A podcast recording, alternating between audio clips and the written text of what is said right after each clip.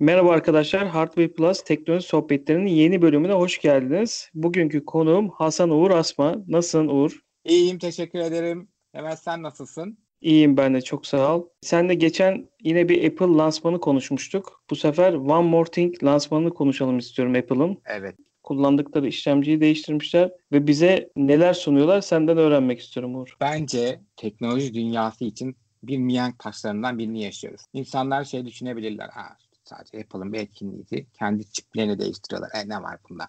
Ki daha önceden bunu iki defa daha yaptılar. Bu üçüncü defa yapıyorlar. Aslında tam olarak ikinci defa büyük böyle scale olarak ikinci defa yapmış oluyorlar ama Apple'ın tarihinde ilk, üçüncü defa olmuş oluyor. Şimdi bir, M1 diye bir çip tanıttılar. Apple Silicon Hem- diye geçiyor. Hemen burada şöyle araya gireyim mi? Şimdi ben Apple'ın sitesinden sloganlarını okuyorum. Hayal gücünüz kadar güçlü. M1 çip ile tamamen yeni dedik.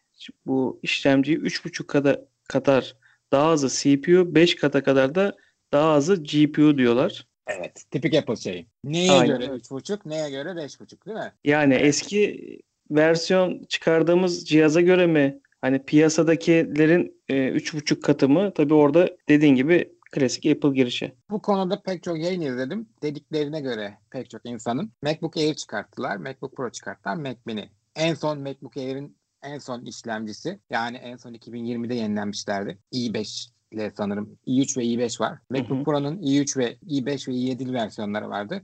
Bunlara göre değerlendiriyorlar ve tabii doğal olarak neydi? Intel Osiris miydi? O işlemcinin şey GPU'nun adını unuttum şimdi. Intel'in bu kendi onboard GPU'su var ya Hı hı. işlemcilerindeki. Ona karşı kıyaslamalar bunlar. Peki buradaki yenilik başka hani bu hızın dışındaki birkaç tane daha yenilik var. Bu Adamlar kullanılan- tamamen ARM mimarisi üzerine bu işlemciyi tasarlamışlar. Yani şu anda bütün kullandığımız bilgisayarlar, Linux'lar bile dahil işletim sistemlerini geçiyorum. Şu anda x86 e, mimarisi üzerine kurulu ve tamamen zamanında ki bu x86 1980'lerde ya da 70'lerin sonunda olması lazım ilk tasarlandığında tamamen masaüstü bilgisayarlar vardı. Sonrasından yavaş yavaş dizüstüler çıkmaya başlayınca de bunun mobil mo- modellerini çıkartmaya başladılar. Doğal olarak ilk 86'nın tasarım amacı bol bana güç ver ben sana performans vereyim mantığıyla. Doğal olarak mobil işlemciler olmadıkları için o amaca tasarlanmadıkları için de hiçbir zaman tam olarak pille çalışmak için dizayn edilmediler. Hep böyle modifiye edildiler.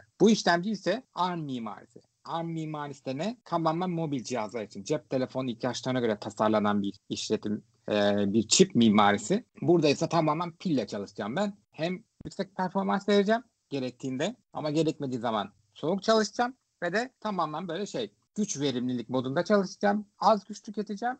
Olabildiğince iyi güç vereceğim. Yani bunu bilgisayara getirmeleri aslında büyük bir başarı bence. Ve ilk şu anda dünyada yanlış bilmiyorsam 5 nanometrede üretilen ve de bu mobil cihazlarda kullanılan ilk şey işlemci bu. Ve de hemen şu anda satılmaya başlandı Amerika'da. Belki Türkiye'de de 17 Kasım itibariyle sanırım ya da 16 satış Kasım başlayacak. pazartesi. 17 Evet. 17 diye biliyorum ben de. 17 Kasım itibariyle satış başlayacak. Yani salı günü dünyanın ilk 5 nanometre mimarili bir laptop işlemcisi olan cihazlarını alıp kullanabileceksin. Yani ki bu inanılmaz muazzam. Türkiye'de de bu kadar çabuk çıkaracaklarını düşünmemiştim. Bildiğimiz soğutucu yani o fanlar vesaire bildiğim kadarıyla yok. Demin Şöyle bahsettiğin mimariden kaynaklı belki de. MacBook Air'de yok ki herkesin Hı hı. hayal ettiği buydu. MacBook Air tamamen sessiz çalışması.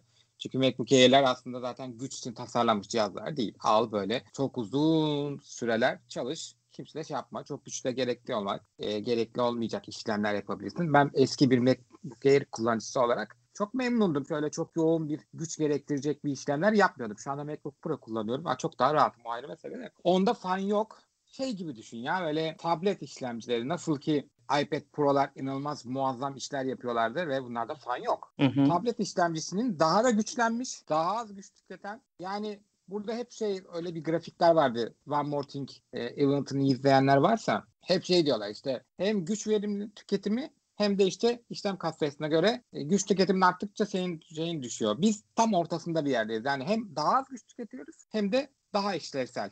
Daha gücü verebiliyoruz. Daha az güçte daha çok işlevsellik verebiliyoruz. İşlem gücü verebiliyoruz ki kaç dediler? 16 milyon teraflop öyle bir şeyler söylediler. Tabii gene neye göre kıyasladıklarını bilmiyoruz kendilerinin. Yani 8 tane e, şey var. Çekirdek var bu işlemcinin içerisinde. 4 tanesi yüksek güçte çalışmak için yüksek 4 tanesi ise tamamen verimlilik çipleri. Yani muhtemelen çok fazla işin olmadığı zaman O ilk 4 çip çalışacak e, verimlilik çipleri ama mesela sen bir render almak istediğin ya da hard böyle bir saf güce ihtiyacın olduğu zaman da o 4 tane de güç çekirdeği aktif olacak. Ayrıca RAM'i de işlemcinin içine almışlar. Bunun iyi yönleri de var, kötü yönleri de var. İyi yönü tabii ki de direkt işlemciyle hemen e, konuşabileceği için CPU ile RAM'ler çok hızlı. Yani hayal edemeyeceğimiz kadar hızlı RAM'ler ve muhtemelen zaten bunun içinde de SSD'ye dem vurdular. İşlemcinin hemen yanına muhtemelen monte edilmiş ve o ara yolları çok kısa olacağı için inanılmaz böyle bu PlayStation 5'teki gibi aşırı hızlı SSD'ler. Zaten Apple'ın SSD'leri çok hızlıdır. Kendi ara farklı bir SSD kullanır ki bu baş belası bir durum aslında. Şimdi daha da hızlı olacak. Muhtemelen bu makineler inanılmaz bir işlem gücüyle gelecekler. Yani şu i7 makineleri falan süpürecek bir performans göreceğiz. Ve bunu fansız yapacak. Ha MacBook Pro'da fan var ama bir tane koymuşlar küçük ve onu da işlemcinin tam üzerine koymuşlar. Yani bir heating sistemi yok böyle. Bir heat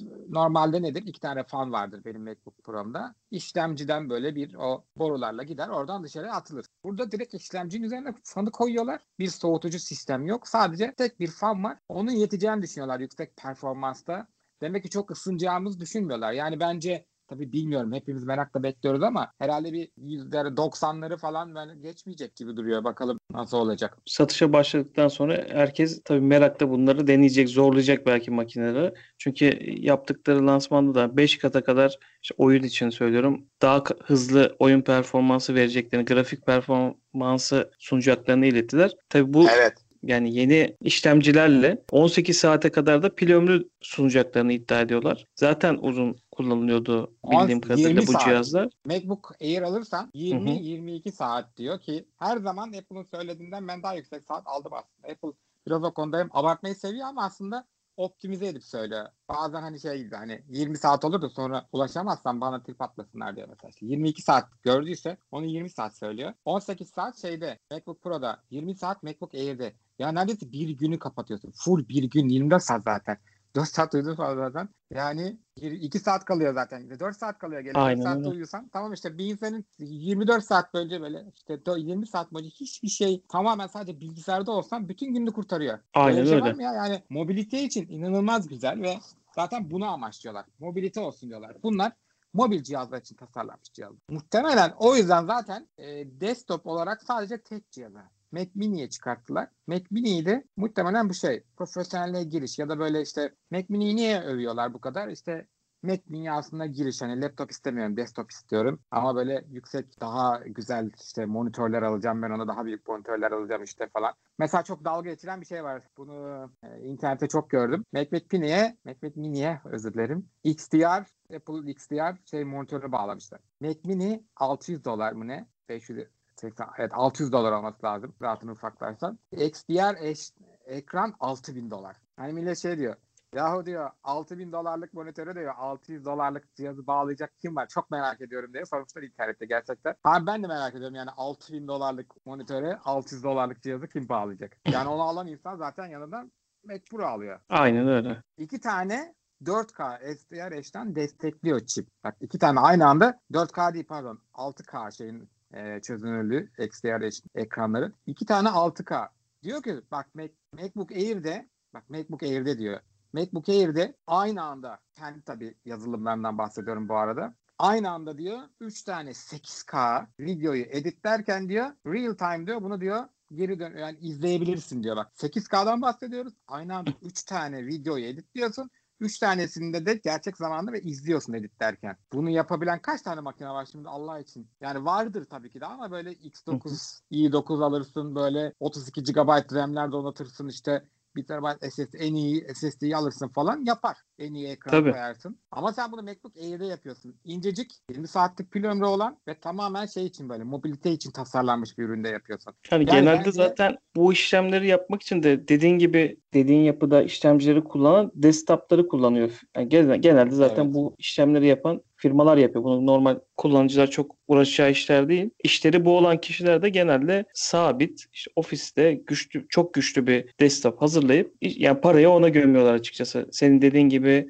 hem taşınabilir hem zerafet içeren bir cihazda bunları genelde yapmıyorlar. Kütük gibi bir cihaz oluyor. İşte fanlar çalışıyor o cihazın içinde kocaman fanlar. Aynen öyle. Genellikle zaten hani bu fiyatları da birazdan geçeriz. Yani bu işi yapanlar daha çok hani parayı biraz daha cömertçe harcayıp artık şimdi bu işlemcilerin performansını gördükten sonra buraya doğru kayacaklar diye düşünüyorum. Çünkü şöyle adamların işi o. Yani bir takip ettiğim biri var. Ee, Adını unuttum şu anda özür dilerim. Fotoğrafçı. Şey. Birant. Yani soyadı Birant da adını unuttum adamın özür dilerim hepinizden. Mesela onda işte var. Mac Pro mesela o XDR ekran da var. Yani ama onun işi o. Yani ona yatırım yapıyor adam. Ama senin benim gibi mesela işi o olmayan ve belli bir bütçe ayırabilecek ki belli bir bütçe derken Türkiye için ne yazık ki konuşmuyorum. Keşke Türkiye, Türkiye için de harika fiyatlar olsaydı. Ama dolar malumunuz. Hadi tamam Hı hı. şimdi dolar şeyine girmeyelim. Yabancı ülkede fiyatı artmadı. Hala 1000 dolardan satıyor MacBook Air'i.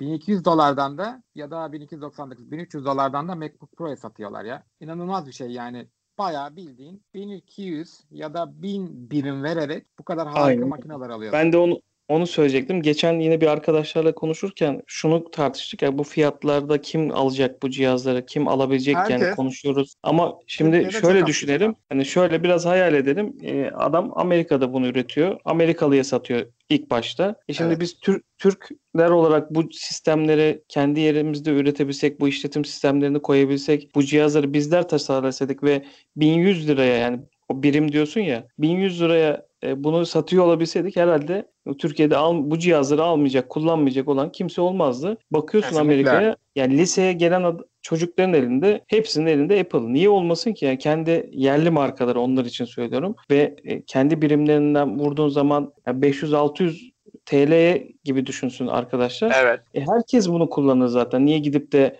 başka markaları, başka modellerle e, bir keşfe çıksınlar? Maceraya girsinler değil mi? Aynen öyle. Çok da haklılar. Yani çünkü dediğin gibi Amerikalı'nın ihtiyacını düşünerek ne yazık ki Apple e, onu tasarlıyor. E, Amerikalı için de 1000 birim, 1200 birim çok uygun fiyatlar. Yani işte tanınan insanlar var, YouTuber'lar. Üçünü birden almış adam. Aynen yani öyle. Kaç, 2300 yani 3000 dolar neredeyse bir para harcamış ve üçünü birden almış. Niye? İnceleme yapacak tabii. Kaç bin dolar kazanacak ondan. O ayrı da o da işle alakalı. Ama senin benim gibi kullanıcı için keşke Türkiye'deki fiyatı 10 bin küsur olması lazım. Şu anda emin değilim. Bir saniye kontrol edeyim. Yani Başlangıç minimum MacBook donanım Air'in 10.999, 11.000 civarında bir şey. Hani minimum donanımda Çok hani ya. SSD'yi ya da RAM'i arttırdığın zaman yani maksimum koyduğun zaman herhalde bütün terabaytları ve SSD'nin en yükseğini 2 terabayttı galiba koyduğun zaman 22-23 bin lira dayanıyor bu fiyat. Bir de bir MacBook Air için çok büyük fiyat bu yani. yani bizim için ne yazık ki ulaşılamayacak fiyatlar. Ha 10 bin tamam ama yani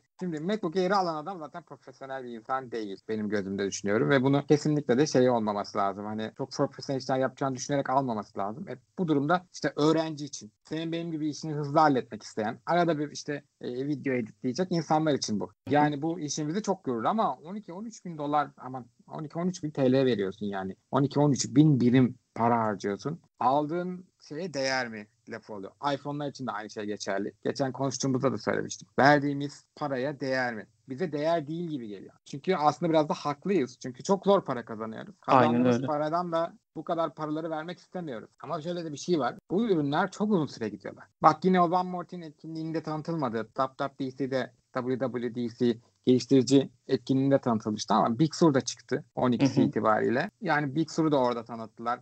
Big Sur'un getirdiği destek mesela Big Sur bu M1'e destek getiriyor ve daha böyle iPad tasarımına yaklaşmış, iOS'a yaklaşmış bir macOS görüyoruz. Şu anda ben onu kullanıyorum zaten. WWDC'den beri betasını kullanıyordum. Şimdi adamlar çok güzel bir tam bir şey veriyor. Bütün paket veriyor. Tüm ürünlerini alırsan inanılmaz bir şey. Hatasız, birbiriyle çok güzel çalışan bir kusursuzlukta çalışan bir deneyim sunuyor ve bunu satıyor. Ve kabul edelim bunu. Hepimiz de kabul edebiliriz bence. Tüm dinleyen insanlar da. Ürünler çok uzun süre gidiyorlar. Yani bugün bir yerde bir kanalda şey izledim. 4S'i 9 yıl sonra 4S kullanılır mı? Şu anda bile evet iOS 9 olduğu için çoğu uygulama iOS 10 desteği istediği için çoğu uygulamayı indiremiyorsun 4S'e. Çok kısa bir süreliğine 4S kullanmıştım ama WhatsApp çalışıyor. İnternette de surf yapabiliyorsun. Tamam biraz yavaş. Eh yani 9 yıl Yani önceki işlemciden geçmiş. bahsediyoruz. Evet 9 yıl önceki işlemciden bahsediyoruz. Ama yine de retina ekran vardı. Şu andaki XDR ekranları falan geç ama retina ekran yani ekran çok kötü değil. Vizyonu çok böyle şey yapmıyor. Ben çok kötüyüm bu saatten sonra kullanamam. 9 yıl önceki Android telefon şu anda kullanabilir mi acaba? Çok merak ediyorum. Mümkün değil. Mesela.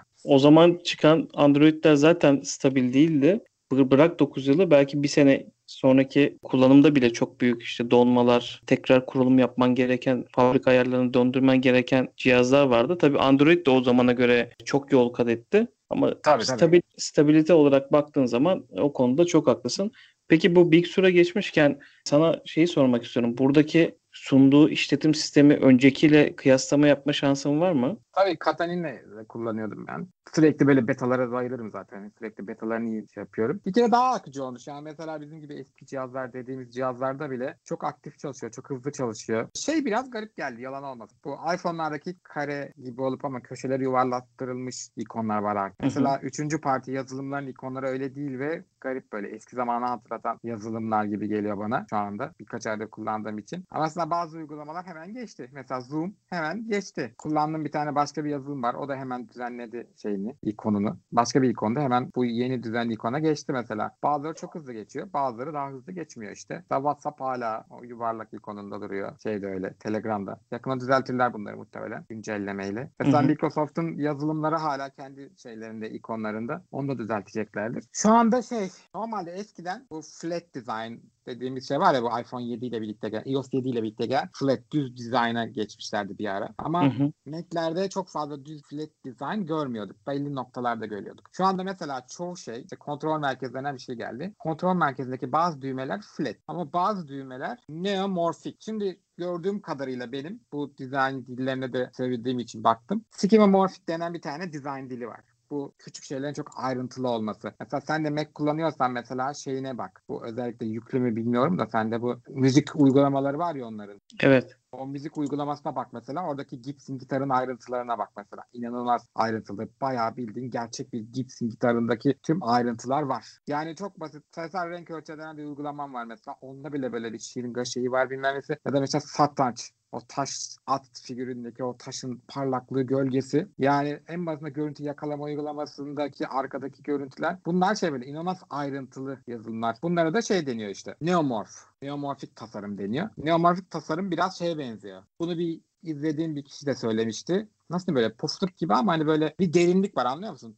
Bakıyorsun orada mesela Hı hı. bir derinlik var. Sen yükledim mi bilmiyorum da mesela FaceTime ikonunda şu anda bakıyorum. Görüyorsun ki hani mesela yeşil zemin üzerinde beyaz kamera sanki böyle şey 3 boyutlu bir cisim ve sen bunu algılıyorsun 3 boyutlu tasarımını. Mailde de öyle mesela şey beyaz mavi zemin üzerine beyaz o zarf böyle yükseldiğini hissediyorsun. Mesela işte Safari'ninki daha flat dizayn olmuş ama yine de bu pusulanın o dönen şeyini hissediyorsun. Şeyi hoşlanmadım ama Launchpad'in dizaynını kötü olmuş. Mesela Finder'da da böyle o yüzlerin o şeyin derinliğini belli bir o içteki ayrıntıyı görüyorsun ya mesela Apple Store'daki de Hı hı. App Store'daki o ağının bayağı 3 boyutlu gibi geliyor. İşte buna neomorph design deniyorlar. Ama işte diğer böyle bazı control center'daki işte Wi-Fi, Bluetooth gibi şeyler tamamen dümdüz. Hiçbir şeylik hissetmiyorsun. Hiçbir 3D baskı, hiçbir şey hissetmiyorsun. Onlar tamamen iPad'deki tasarım gibi olmuşlar. Ya da mesela bir herhangi bir Finder penceresi açtığın zaman sağ tarafta işte menüleri gördüğümüz yer tamamen flat. Sol taraftaki o menü çubuğu işte favorileri gördüğümüz dosyalarımızda kısa yol ulaştığımız yerler de mesela full flat olmuş. Çok sanki böyle bir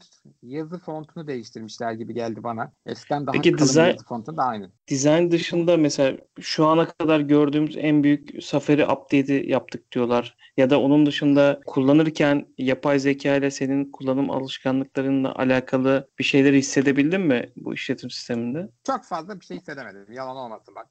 Kullanma alışkanlığımla alakalı. Ama sanki mesela Safari gerçekten biraz daha hızlı. Yalan yok. Chrome hani atır yem Chrome'u RAM coşturur hesabı. Chrome Hı hı. çok RAM tüketen bir tarayıcı ve gerçekten de şey yani bir şeyleri çok hızlı açıyordu. Şak diye. Safari ile Chrome'u yan yana aç bir site söyle. Google değil ama daha yüklü bir site olsun mesela. Apple'ın kendi Hı. sitesi.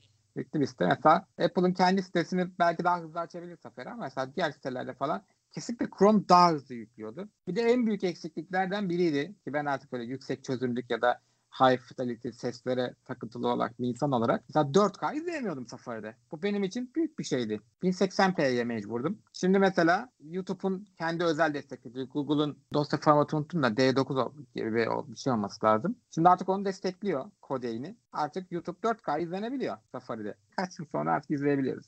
Bu da bir şeydir. Yani Aynı Apple şey az az, az az veriyor. Hani biz bazen hep konuşuyoruz hani parayı ki şeyle Az az alıp veriyor. özelliği kaşıkla bize sunuyor ama buna da zaten kullanıcılara alışkın diye düşünüyorum. Onu şimdi o özellik verip vermemekle alakalı değil. Orada inatla alakalı. Şimdi her şirket kendi şeyinin formatını ya da şeyinin dünyaya hakim olmasını istiyor ve bazen böyle format savaşları yaşıyoruz. Bunu yıllar içerisinde senin ve benim kuşağımızın gördüğü ya da bizim görmediğimiz savaşlar var. Mesela işte Betamax'te VHS. VHS kazanmış. Senin ve benim hatırlayabileceğimiz Ultra HD DVD ile Blu-ray savaşı ne oldu? Blu-ray kazandı. İşte şimdi de burada ilk defa ben de şaşırdım. Yani Google kazandı ve Google'un formatına geçti Apple. Yıllarca direndi direndi. Belli ki kendi bir 4K formatı geliştirmedi ya da kendi H265'i destekliyor hepsi zaten de. H265 dosya formatının haricinde kodek olarak 4K kodeği bildiğim kadarıyla Google, Apple'ın yoktu. O yüzden hiçbir şekilde 4K destek vermiyordu. Kendi ya geliştirmeye değer bulmadı harcayacak paraya ve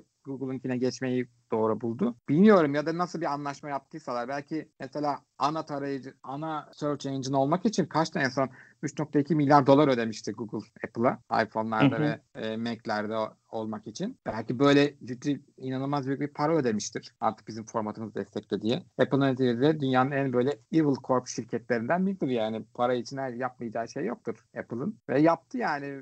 Ama iyi oldu. Bende şey de var. Apple TV 4K var. Mesela 4K içerik izleyemediğim tek şey YouTube'un uygulamasıydı. Düşünsene cihazın adı 4K sözde ama 4K içerik izleyemiyorsun YouTube'dan. Ve başka hiçbir seçeneğin yok. Yani başka bir YouTube uygulaması yok. Başka bir girebileceğim mesela YouTube'un böyle Advanced YouTube diye bazı uygulamalar var. Android şeylerde Hı hı. görüyorum kutularda. Öyle uygulama yok. Onu yükleyemiyorsun. Öyle uygulama yok çünkü mağazada yok. Şimdi mesela artık natif olarak 4K izleyebiliyorum Apple TV 4K'mda. Şu anda bir şey olması lazım. Aa yok yok 4 XS de geldi değil mi iPhone'larda? Yoksa 11 serisinden itibaren mi 4K izlenebiliyor? Bundan emin olamadım şimdi bir an için. Ben Ama de çok sanırım- emin değilim. Sanırım 11 serisinden itibaren onu denemiştim de şu anda hatırlamıyorum yalan olmasın. 11 serisinden itibaren tüm iPhone'lar 4K'yı artık kendi destekliyor. iPhone içindeki YouTube uygulaması üzerinden. Zaten kendin 4K video çekip 4K video izleyebiliyordun. Kaçtan itibaren? 6S'ten itibaren mi ne? Onda bir sıkıntı yoktu zaten ekranda şey. Ama YouTube'dan izleyemiyordun. Şimdi YouTube uygulaması da destekliyor artık aynı kodeyi desteklediği için. Bu bence güzel bir şey biz kullanıcılar için. Safari çok daha hızlı. Kesinlikle çok daha hızlı tepki veriyor. Mesela sürekli açtığın siteleri çok daha hızlı yüklüyor. Belli noktada mesela kapatmadığı için Safari geri döndüğün zaman bir siteye tapa saniyesinde hemen geri getiriyor. Bu zaten Safari'nin kendi özelliğiydi. Bir kere çok az güç tüketiyor. Çok az RAM tüketiyor. Bu güzel olmuş. Görsellik dışında işlevsellik birazcık daha sanki evet sezgisel böyle bir sürekli yaptığın işleri daha kolay öne çıkaran ve daha çabuk halletmeni sağlayan bir yapıya bürünmüş gibi. Ama hani ben böyle çok basit işlemler yaptığım için böyle çok ciddi bir fark göremedim. Bir de belki de şeyle alakalıdır. Yakın zamanda MacBook Pro'ya geçtim. Bu aradaki işlemci ve ekran kartı farkıdır ya da ekran. Ondan da olabilir. MacBook Air kullanıyordum. MacBook Air'de de çünkü ha şu var daha akıcı. Mesela MacBook Air'de de fena değildi akıcılığı ama MacBook Pro'da daha akıcı çalışıyor Big Sur. Yani Şimdi- konuşmadığımız başka bir şey kaldı mı Uğur? Yani One More Thing etkinliğinde tanıtılan ve başka bir şey yok. Ha, şimdi bence şu. En basite bahsettim. Peki genel olarak teknoloji endüstrisine bunun fark etkisi ne olacak? Şimdi sevseniz de sevmeseniz de Apple bir şey yaptıktan sonra ister istemez bütün teknoloji firmalara takip ediyor. Çentik mesela. Ondan sonra ne yazık ki 3.5 milimetre jack girişinin kaldırılması. Yani bu konuda bazı firmaların böyle bangır bangır reklam yapıp sonra o reklamları utanmadan kaldırıp sonra kendilerinin de ürünlerinde 3.5 milimetre jack'ı kaldırma gibi bir rezillikleri bence görürüz. Çünkü bazı markalar bu iPhone 12'den Power Brick çıkmıyor ya bununla alakalı reklamlar yapmışlardır. Reklamlar kaldırılmış yine. Acaba neden? Umarım yine o markalarda kendi şeylerinden çıkartmazlar. Çıkartabilirlerdi. o rezilliği Çıkar- yani- Yine yaparlar. Yapabilirler çünkü maliyet yani şu an günümüz koşullarında özellikle Yani. ticaretin yürüyebilmesi adına e, firmaların para kazanması lazım ama hani bu girdiğin konuda şöyle söyleyeyim genelde zaten öncü firmaların yapması gereken şeylerden biri de yenilik. Hani Apple zaten bu konuda biraz eleştiriliyor genel anlamda. Bazen İşte ya şunu denedi, bunu değilken denedi. Aynen öyle ama bu sektörün bu tarafa kayması, bu işlemcilerin gelişmesi açısından çok çok önemli bir adım. E, Apple bunu attıktan sonra, bu adımı attıktan sonra mutlaka diğerleri de arkasından gelecek ve biz çok daha iyi cihazları belki onlar da gelmeye başladıkları zaman daha hızlı cihazları uygun fiyatlara bulmaya başlayacağız diye düşünüyorum. Ee, ben de kesinlikle yanlış hatırlamıyorsam bundan 2-3 yıl önceydi galiba. Qualcomm mesela bunu denedi ama Windows hazır değildi diye hatırlıyorum. Ya da Windows'un bu ARM diye bir şey çıkartmıştı. ARM için Windows RT diye bir şey çıkartmıştı. Çok saçma bir şeydi gerçekten. Kullanma fırsatım olmadı ama hani sadece şey o Windows uygulama dükkanına şeysin mecbursun falan gibisinden çok komik şeyler. Hı hı. Ee, bak şimdi mesela bak bak çok küçük bir noktaya değindim. Tekrar aynı konuya döneceğim. Özür dilerim ama dük- uygulama dükkanı meselesi. Şimdi Apple bunu yaptı. Ama buna neye güvenerek yaptı? Apple'ın elinde deli gibi bir uygulama mağazası var değil mi? iPhone'dan, iPad'den gelen ve bu uygulama mağazasını da getiriyor. Yani Big Sur içerisinde artık insanlar sen çok küçük bir uğraşla kendi uygulamanı şeyde yayınlayabileceksin. Mac'te de çalışacak. Bu M1 işlemcili olan Mac'lerde. Bizlerde çalışır mı çalışmaz mı orası göreceğiz ilerleyen günlerde. Ama çoğunu getirecek. Universal yaparsan bak şöyle aslında bizde de çalışacak ama şöyle çalışacak. Eğer ki geliştirici uygulamasını Universal yaparsa biz de kullanacağız. Ama eğer geliştirici hiçbir şey yapmasa bile onun uygulaması M1'lerde çalışacak. Yani bu inanılmaz bir şey değil mi? Bence harika bir şey. Ve buna Bence de harika. Diyor ki yani ben bunu yapıyorum diyor. Ama arka planda diyor geliştiricileri de desteğimi alıyorum.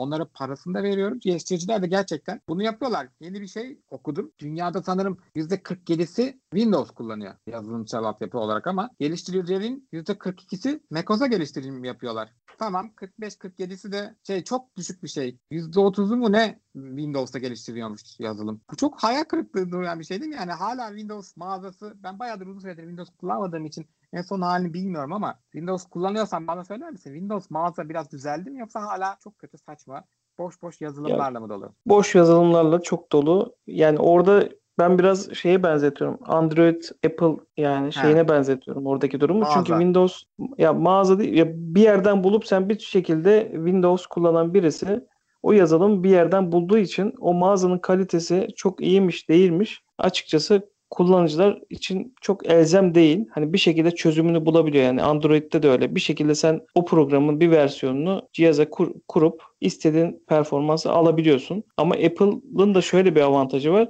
Şimdi bu geliştiriciler orada çalışıyor diyorsun ya zaten bir ekosistem içinde bunları yapabilmek çok daha kolay. Hani bu Evet. işlemciden de işletim sisteminden de sadece bir ekosistem üzerinden ilerlemek Apple'ın büyük bir avantajı.